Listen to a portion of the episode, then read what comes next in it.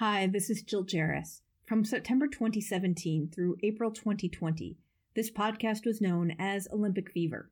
We've since changed its name to keep the flame alive, but we're committed to keeping our back catalog available to you. So please keep the name change and this disclaimer in mind as you listen to it. Olympic is a trademark of the United States Olympic and Paralympic Committee, or USOPC. Any use of Olympic in the Olympic Fever podcast is strictly for informational and commentary purposes. The Olympic Fever podcast is not an official podcast of the USOPC. The Olympic Fever podcast is not a sponsor of the USOPC, nor is Olympic Fever associated with or endorsed by the USOPC in any way. The content of Olympic Fever podcast does not reflect the opinions, standards, views, or policies of the USOPC, and the USOPC in no way warrants that content featured in Olympic Fever is accurate. Thanks for listening, and now on to the show. I'm a little concerned that Pierre de Coubertin's ghost is going to come back and like come can, after we us. Can if take we get- him. We can take him. Come on. Mesdames et messieurs, the greatest festival of our contemporary society, the Olympic Games, is about to begin. This is going to be close. Oh! You can do it! You can do it! Brilliant, brilliant, brilliant. But that is an Olympic champion. Ready? Hello, and welcome to another episode of Olympic Fever, the podcast for Olympic fans. I am your host, Jill Jaracz, joined as always by my lovely co host, Allison Brown. Allison, hello, how are you today? Ciao. Oh, getting ready already. I'm well. I don't know any Swedish, so that's what I could pull out. out. but yes, the 2026 Winter Game bids have been dropped off with the IOC, and there are two. There is Milano Cortina and Stockholm Åre. Åre. We've been practicing we've been that. working on They that, all of a sudden added on a second city. I was confused. You know, that's because I I bet they're trying to get the regional concept in because not much we don't know much about the Stockholm bid because their bid book is not public yet. Uh, while Milano's is, so we've spent a bunch of time looking through it. But Stockholm, like Milano, has split out competition into multiple places. So Åre is pretty far up north, and that's where the alpine stuff is going to be. And then uh, Nordic uh, skiing will be in Falun, which is it's a little outside of Stockholm, and by a little I mean like about three hours, whereas Åre is like maybe seven or eight. Oh, really? Driving, driving. So maybe they've got flights, or and then the sliding stuff will take place in Sigulda, Latvia, which is like an hour flight from Stockholm. Wow. Mhm. So that it's it's much sprawlier than I realized because I haven't I haven't seen the bid book with the map yet. They haven't published that. Right. And, So, and I thought yeah, Milano was, me. was sprawling. You know, I thought because Right. they're like four or five hours apart, and Right. you know, you're talking little mountain roads. But I will say the Milano bid, the new norm principles seem to be like either taking hold or they're listening to what the IOC wants. Well, just the bid itself was only less than 100 pages. No, no, it was 127. 127. Okay, so then what they published online wasn't quite everything. Okay.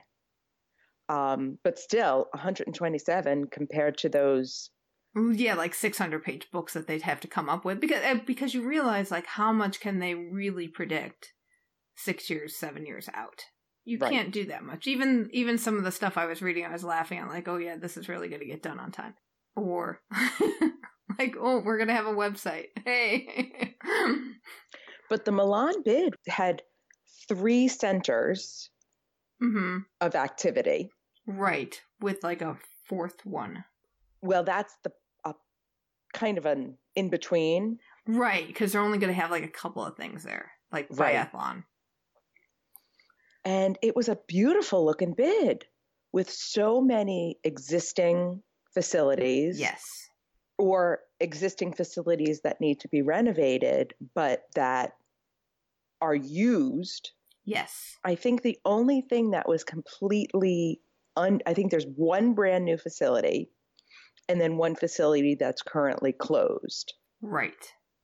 Everything else is either temporary or currently in use, which is fantastic.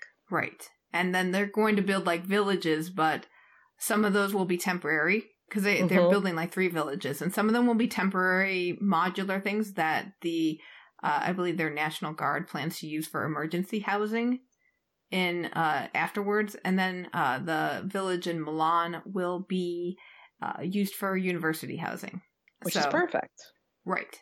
It, it was a really nice looking bid. I will I will say that in this university housing, I know somebody who went to Georgia Tech and after they they said the dorms from the Olympic Village were just crap.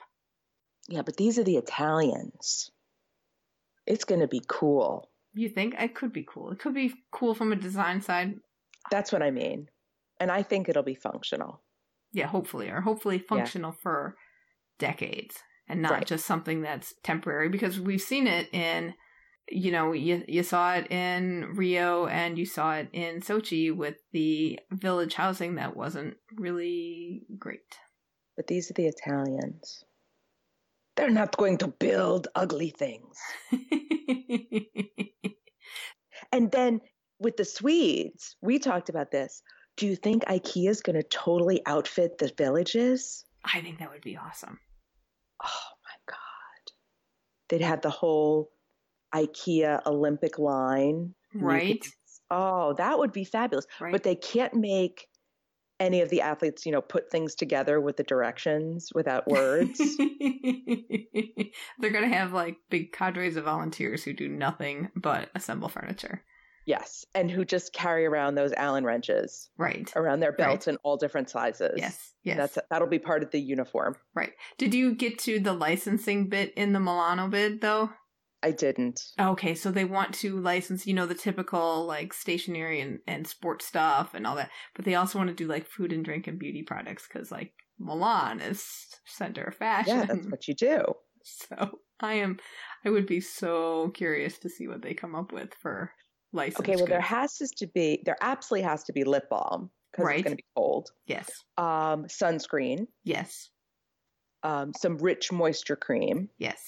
You know, because Italian women care very much for their skin. Some kind of hair cold. mask. Oh yeah, definitely hair mask, nail polish. Okay.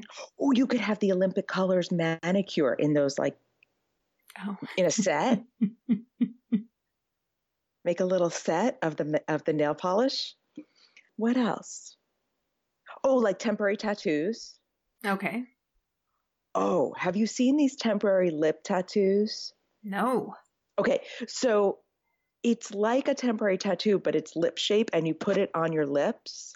So you can do like design lips. You could do a lip tattoo with the Olympic rings.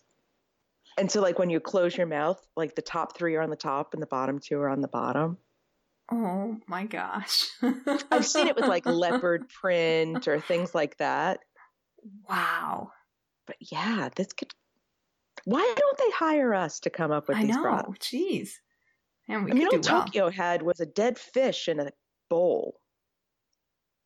Or that, not Tokyo, Beijing. Remember the dead fish in the bowl? No, I don't.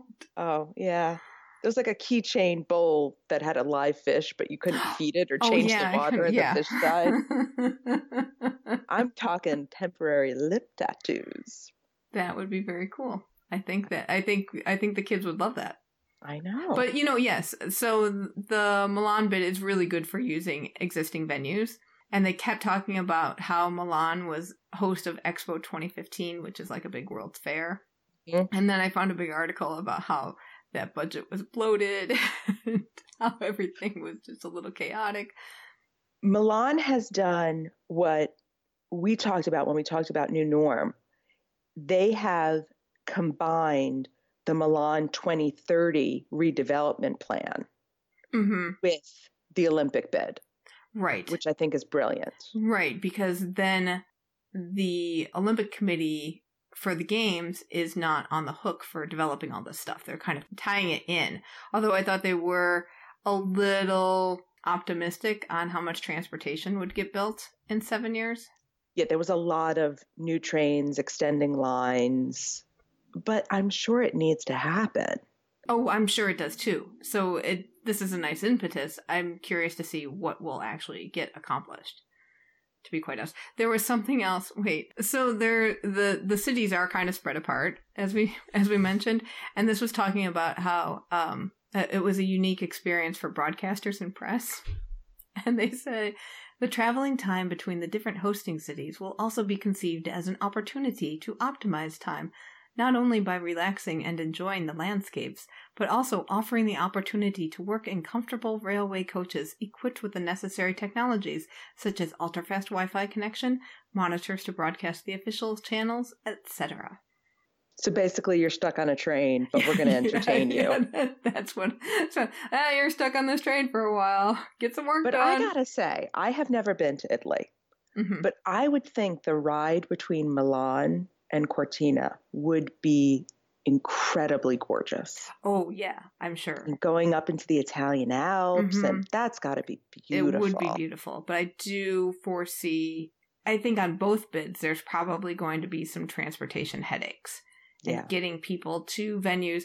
You're talking about getting them into small alpine villages or, you know, mountain regions that are going to be tiny with windy roads. But hopefully they, the Milan bid at least has talked about how they were going to ban cars from certain areas so that they could keep the transportation hassles down. Yeah. So I mean, it's always it's always a challenge. I mean, that's always the challenge because the Winter Olympics, you need to be up in the mountains. There's no way around it, right, and there aren't that many cities, right, so you're always going to have split events, hmm and which that can be good because right. then you're not all on top of each other. right, and and I say, I mean, like the new norm is a big impetus for stuff, but yeah, Milan uh, or Milano and northern Italy already has a lot of that infrastructure in place, Right. and you know they the the IOC has gone with the last. Well, you can include Beijing in this, but Beijing and Rio and uh, Pyeongchang, those were and Sochi, I would say those were reason or the like part of the reason to put the games in those places was to develop Olympic sport or develop the ability to do world class events. Right? Those were not cities other than Beijing that any of us had ever heard of before, really. Right. Sochi and Pyeongchang in particular. So of course Yeah, they yeah. put a ton of money into building venues. And Milan doesn't have to do that because they host World Cup events in almost every discipline on a yearly basis. Right. And I mean, So- it's a big major city. It has a big major airport. It Mhm. has, you know, a lot of that infrastructure, which is nice. Now, in the bid, they do include completely renovating the 1956 sliding venue Right, because that's been closed for almost 10 years. a long time. And there was some discussion that they would use a Swiss site for sliding, but that's not in the bid. No, the that's not in renovation the is in the bid. bid. No. Whereas in the Stockholm bid, they're not built they're not building no. a new sliding venue. They're using a Latvian existing sliding venue, Which, which, I love this. yes, but that's going to need renovations too because I did see an article in lsm.lv, which is uh, some kind of Latvian news source. And this is, uh, they say there that they still need to reconstruct the bobsled and luge track. But renovations has got to be cheaper than building new. Oh, of course, of course. And I like the idea of having the sliding in Latvia because Latvia certainly couldn't handle an entire Olympics, No, but it, yeah, I, I would agree that it's, but it could handle this smaller event that will bring a tremendous number of people Mhm. and you would think money and interest so that can you know you can still develop a region but not put all your eggs in a developing region Right. And it's only an hour flight from Stockholm. So people can get back and forth pretty quickly too if they just want to go for the day. and i'm sure they will set that up to make Right. it very easy you know set up a whole flight shuttles kind of thing going through. right, right, right. So, So do you do you feel strongly about one or the other? uh, you know, I was reading Milano's bid and I was excited about it, but then I had to keep reminding myself, wait, they're going to go over budget. They're going to go over budget. Things are going to be slow. We know the, you know, Italy's got a reputation. I haven't seen the Stockholm bid, so I'm afraid to to to go that way as well. Although Stockholm's never had a Winter Olympics and Italy's had two. So it'd be kind of cool to see them go to Sweden and they have a huge Nordic tradition, so watching all those events would be very cool. But I I would be curious to know uh, I don't know about alpine skiing in Sweden and how much on the World Cup circuit they are with that. Oh So- yeah, that's true. You know, because part of it is how many what kind of events have you hosted before? That was one of the things when Chicago decided to bid, they started hosting all these events like crazy to show, hey, we can host these things and pull them off. Do you know it's going to be something really cool if the Swedes get it? The Norwegian fans. Oh yeah, right there. Oh my God, they are gonna be be, flooding into, and they must be so much fun. Oh, I'm sure. so, But then, you know, Italian fans, pretty awesome. yeah, very passionate, passionate people. Exactly. So I think either way, Right? Do you do you feel? Yeah. Do you feel strongly? you know, there, of course, I, I would love to see it in Milano. I will have no trouble pronouncing people's names, Mm-hmm. which will make my, life or places, which will, I mean, I don't know how good your Swedish is, but I can at least pull out Italian names. I don't Mhm. speak Italian, but I know how to pronounce a name. But I love that the Swedes haven't had an Olympics in over 100 years and Right. they've never had a winter. And I think they would get very fired up about that.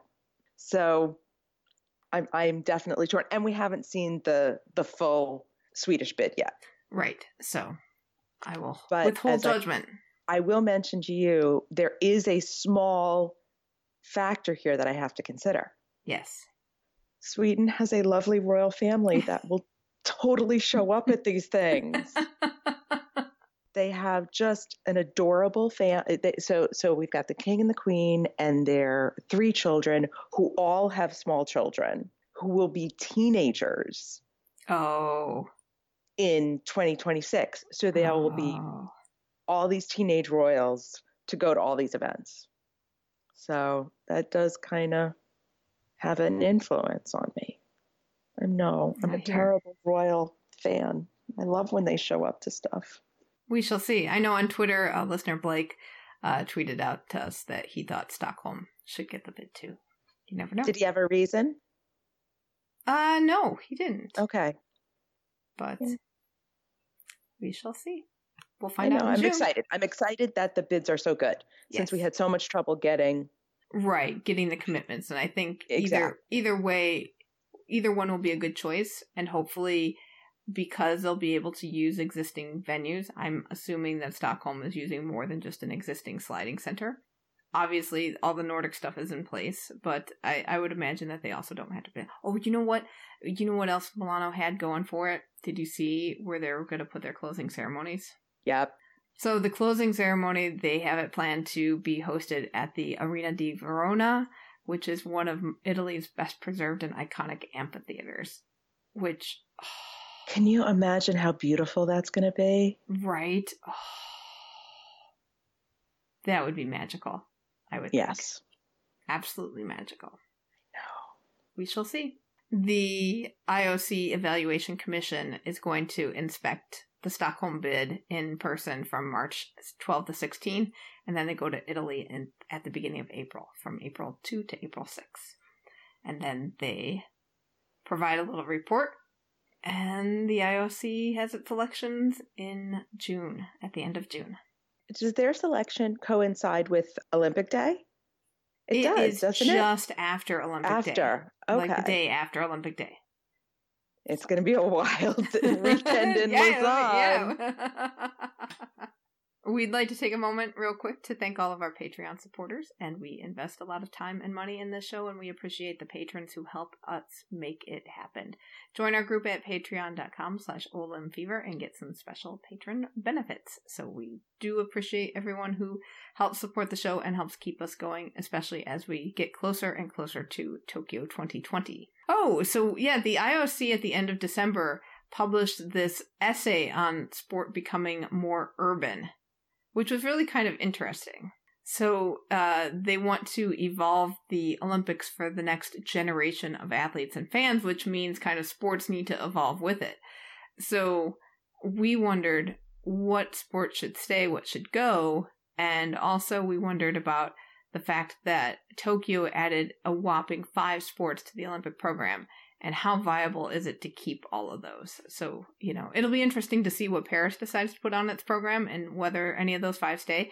But, you know, what what do you think as the as the Olympics evolve, what should go? Well, you know, I I was thinking a lot about where the Olympics started and what sports were in them and why they were in them. Mm-hmm. So, when the Olympics started, sport as a thing was either for very wealthy people's recreation. Right. Or military training. So a lot of the sports that we consider kind of traditional Olympic sports have one of those two starting points. Mm-hmm. Um, biathlon, military training, you know, right. archery, shooting, even the running and swimming was all about training for the military. Right. And that's not what sports is for now, right? It's not just very wealthy people playing tennis. Correct. Because sport is supposed to be for all, and the Olympics aims to reach everyone, and you still have this very aristocratic background to it. Right. So some of the sports that are there, things like equestrian, things like shooting, as we found out, are extremely expensive sports mm-hmm. to participate in. Right. And are not things that I don't think anywhere in the world, you generally have an equestrian program at your public schools. Right. That is something that you get into maybe if you live in a region that is very horse prone. I mean, right, there are or your family yes. does this or whatever. So that got me thinking because I've been, I have to say, my the, the past week I've been thinking about this. I have definitely changed my mind because. I was a traditionalist. Mm-hmm and a very strong traditionalist. And now I'm thinking, you know what? The, the sports that are in the Olympics should reflect the sports that are that people are playing around the world and that people want to watch around the world. Because that's the only way the Olympics are going to survive. If people want to continue to participate and watch. Right. So, what do I want to see go? I don't know necessarily. I haven't necessarily come up with an answer to all that, but I, I was the one factor that I always kept in my mind was the Olympics should be the ultimate prize in that sport. Mm-hmm.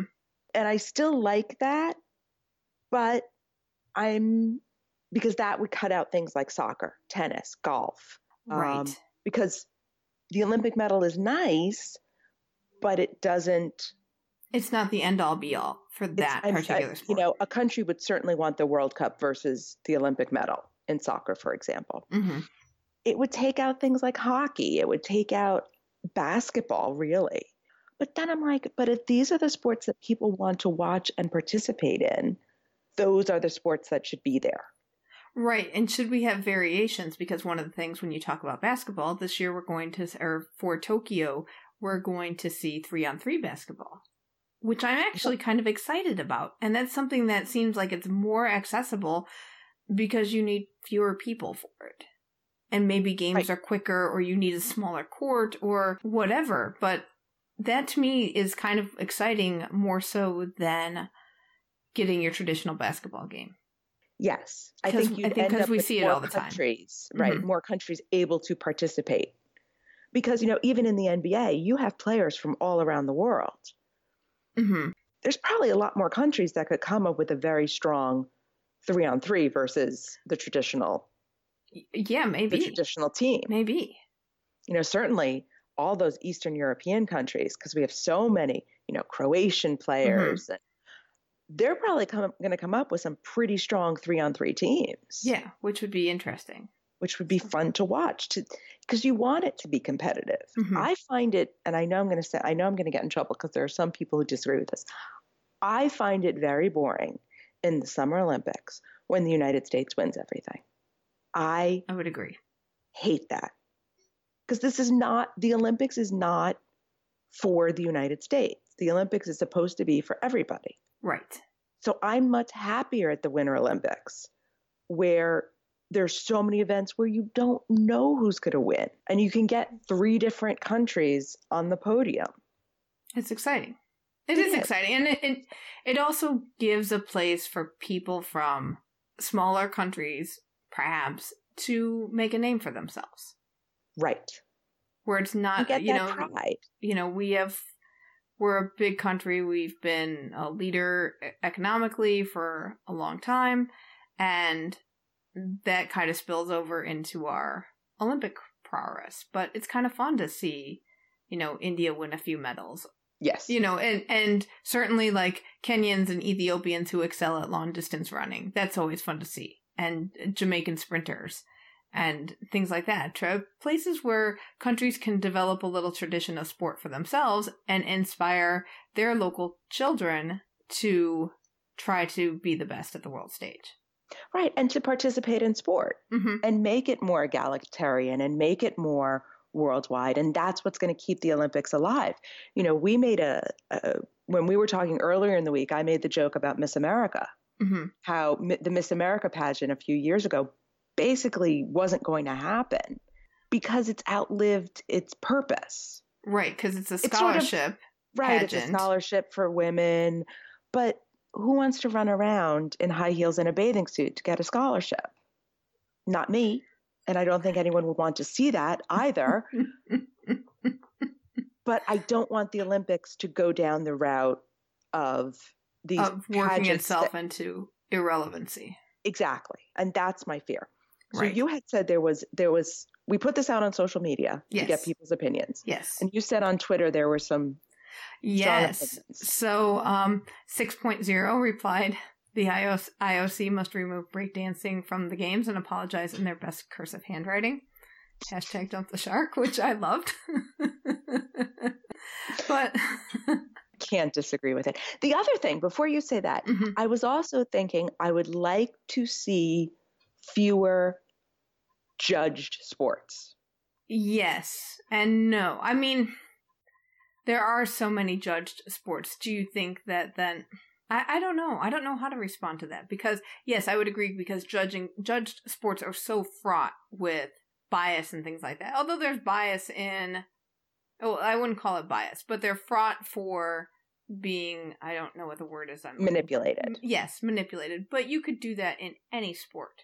True. Officials who don't see the call, you know, they don't see the play right. right. You know, they the the photo finish doesn't work or the timing thing doesn't work or somebody hits the long jump and oh that looks to me like it went you know it was good. You know that that kind of thing. I think any sport is fraught for that. What's to say that something that's judged shouldn't be in the olympics?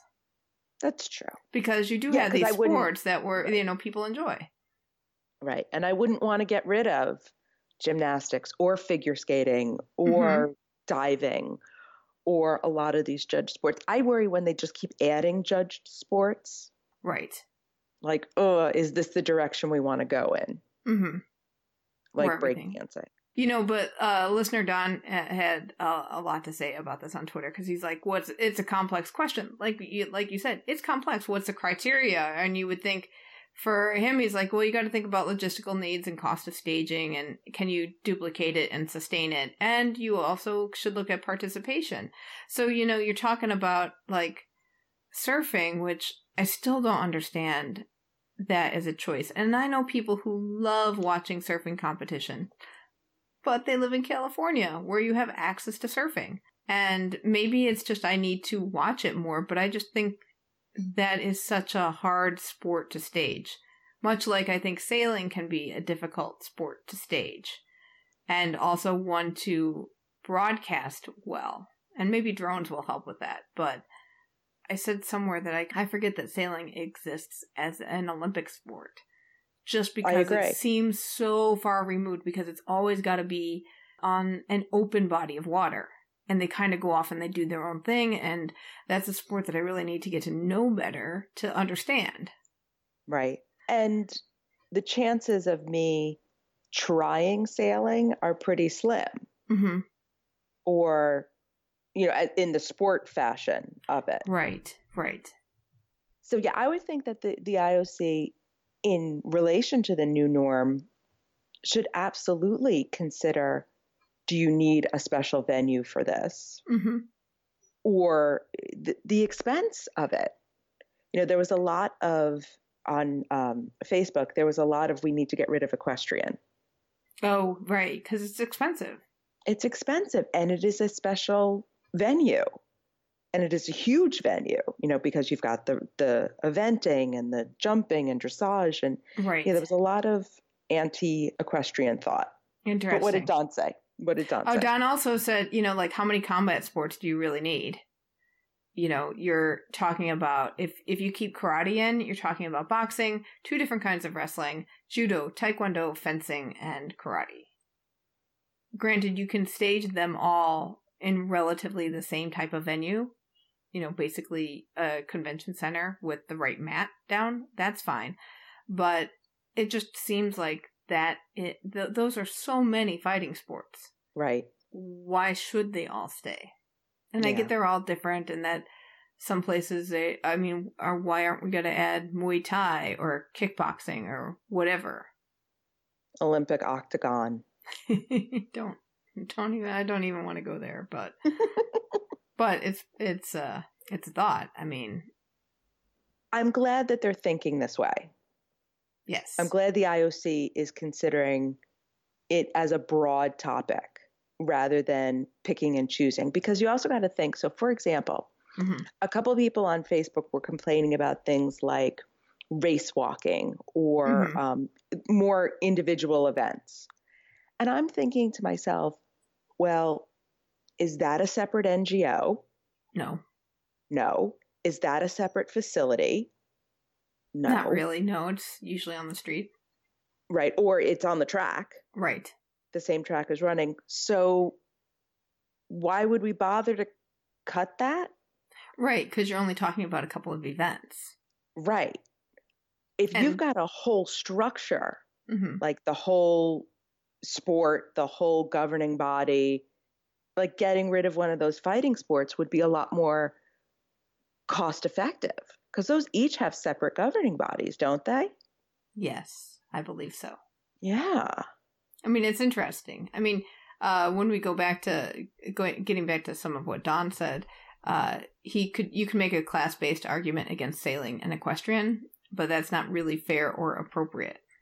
I guess cl- you know that's interesting argument because you know, hey, you're you're also when we talk about sport for all and sports that require money are really sport for some, but you know, it's still a sport, and why shouldn't they get the opportunity just because they have money to do this?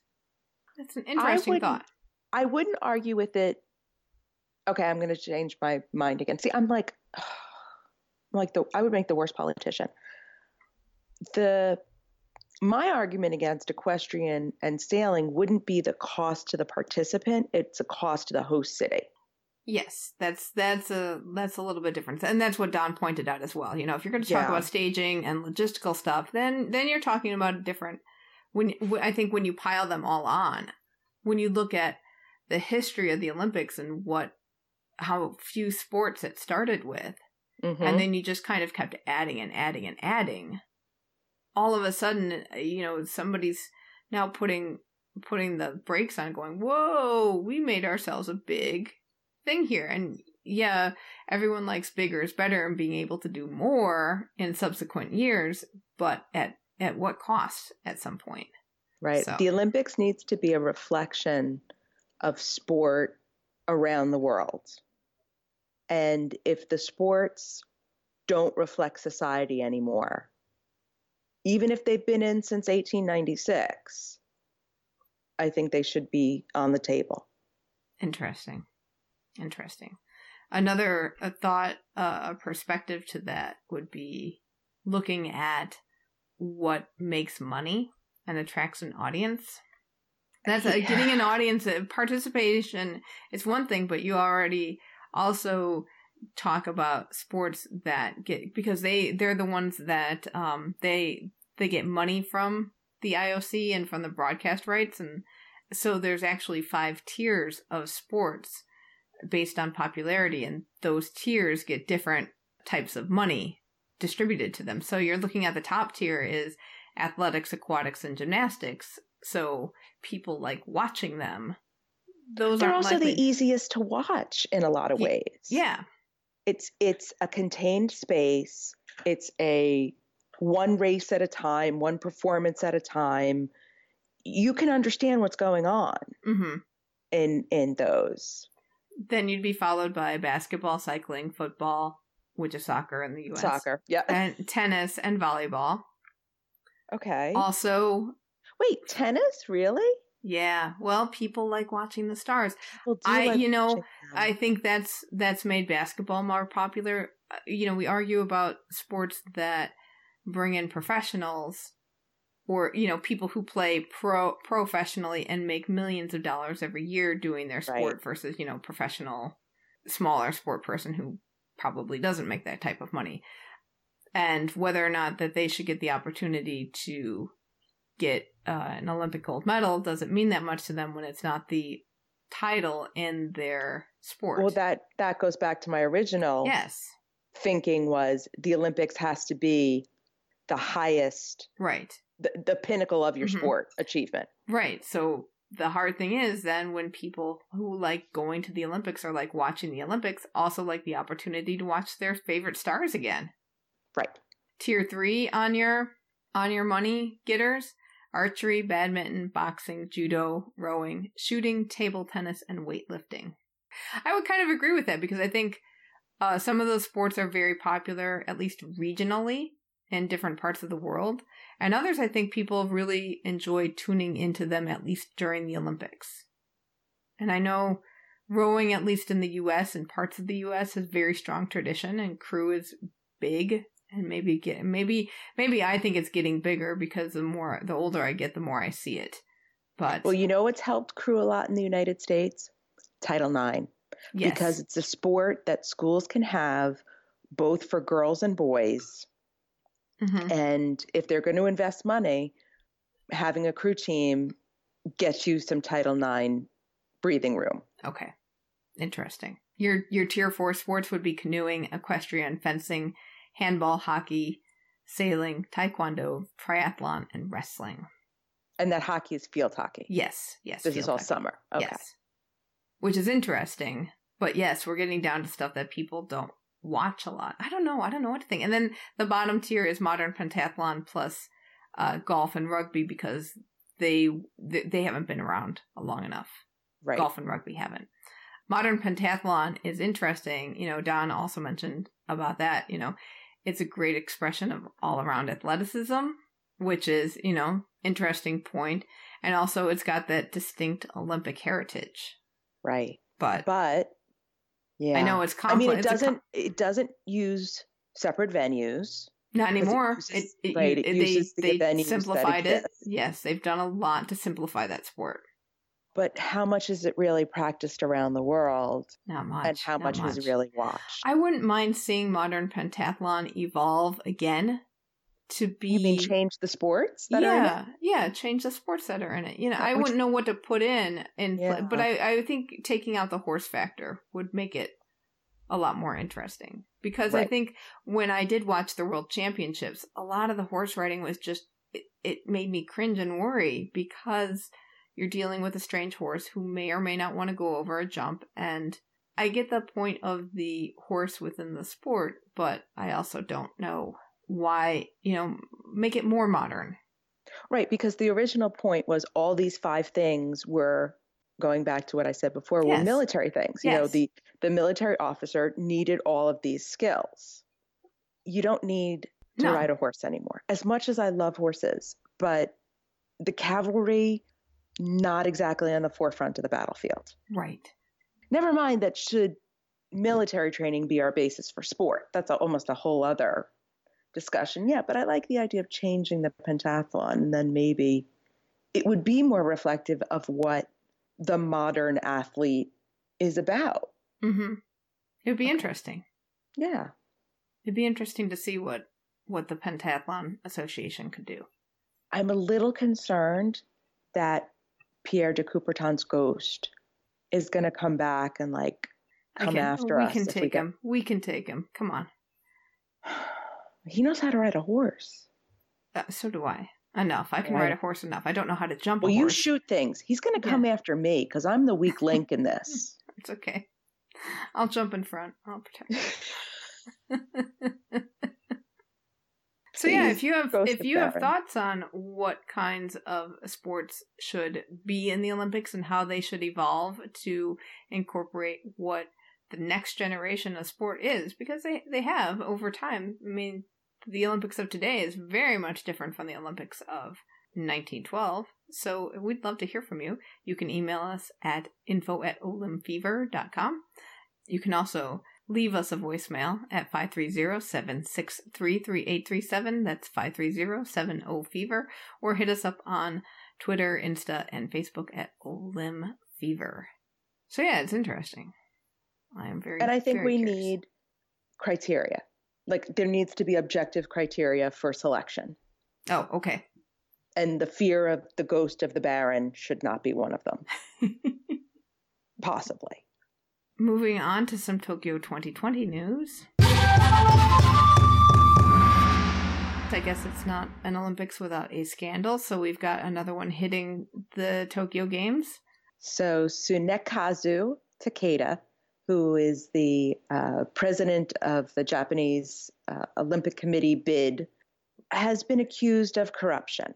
Oh, Yeah. That he took, well, rather, that he directed bid money to a Senegalese consulting company to get an ex IOC member to swing votes his way for Tokyo 2020. That they basically made up the consulting work for a company called Black Tidings, who is run by, or was run, it's now disappeared, by the son of a former IOC member from Senegal. So basically, vote buying during the bid process. Not great. No. So, uh, what's happening now with this? So the French are investigating and say they are planning to bring charges against Takeda. It, it's a it's a big mess. The the Japanese Olympic Committee is saying no, this isn't true. That Black Tidings was paid for reasonable consulting services. The other Tokyo had a very good bid. You know, anyone who sort of looked at the bids, it was against Madrid and Istanbul Mhm. and they're saying Tokyo probably would have won anyway, which is making the uh, investigation difficult Mhm. because you it, it's not so obvious. Okay. But the uh, two million dollars that were paid to this consulting company weren't really for anything. Interesting. Hmm. Yeah. All right. We'll keep an eye on that one. That's not fun to hear. But can you imagine if the 2020 had been awarded to Istanbul? Oh my gosh. What a difficult games that would be because that would be on the bubble of will it, won't it happen because of all Right. of the. You know, everything in Syria and everything Mhm. along the borders, and I just Although it could also be one of those like, well, Tur- that part of Turkey could be okay and not be affected by anything, but who knows? So, because seven, you know, 2013, it was very different world. hmm very different. It's very weird to think that far out and what what all could happen. Yeah, nothing better happened to Los Angeles though, No, because or something Tokyo bad, or Paris. yeah, but if something really bad happens to Los Angeles, Yeah, you you lose your go to city for hosting the games. yeah, Um, also, in U.S. Olympic news, uh, there are U.S. Olympians calling for the uh, USOC board to resign and some congressional action being taken. This is something from a group called the Army of Survivors, and the Army of Survivors is um, a survivors of sexual assault that they've uh, experienced through sport participation.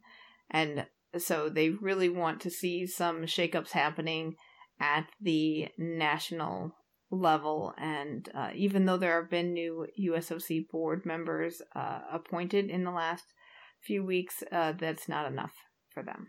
And also, the board members that were appointed were insiders. Oh, okay. They were from an NGO. They were reappointed like after a four year absence. So we're not getting real, true new leadership at the USOC. And the, the Olympians that signed this, mm-hmm. these are some heavy hitters. We've got Greg Louganis mm. and Tracy Evans. And I mean, if you look at the list, these are names you will absolutely recognize. So when you've got that level of, of athlete and Olympian coming out and saying, USOC, you really need to clean up your act. After the USOC was coming after U.S. gymnastics. Right. Oh. Yeah, it's it's uh, weird and difficult to see. I I mean, it's it's a big moment because it's a moment culturally, and now it's a moment, you know, with all of Me Too, and then because of Nassar, it's a moment in sport all coming together that you hope will really bring change. Right. And I I'm yes, hopeful. I do hope. I do hope. I mean, it is very hard for organizations to change that have been around a long time or are made up of volunteers. Volunteer organizations move so slowly. But, I mean, like, how can they do better to find people to lead them who aren't involved? And who want to make the changes, who are willing to say, you know what? And this even goes back to what we were talking about with the sports. This whole movement needs to look at itself and say, we've survived for you know 120 years. Mm-hmm. The world is extremely different than it was 120 years ago. What do we need to do now? Right, and make it happen. And make it happen because this, do the this right matters. Thing. Yes, and it matters. Let's be hopeful. Let's be hopeful. Well, I think on that note, we will wrap it up for this week, and we'll catch you back here next week for more Olympic stories. Thank you so much for listening, and until next time, keep the flame alive. Stay in touch. Email us at olymfever at gmail.com. That's O L Y M fever at gmail. You can also leave us a voicemail at 530 763 3837. That's 530 70 Fever. We're on Twitter at Olymp Fever, and you can join in the conversation at our Facebook group, Olympic Fever Podcast. Thanks again for listening, and until next time, keep the flame alive. Why don't they hire us to come up with I these know. products? Jeez.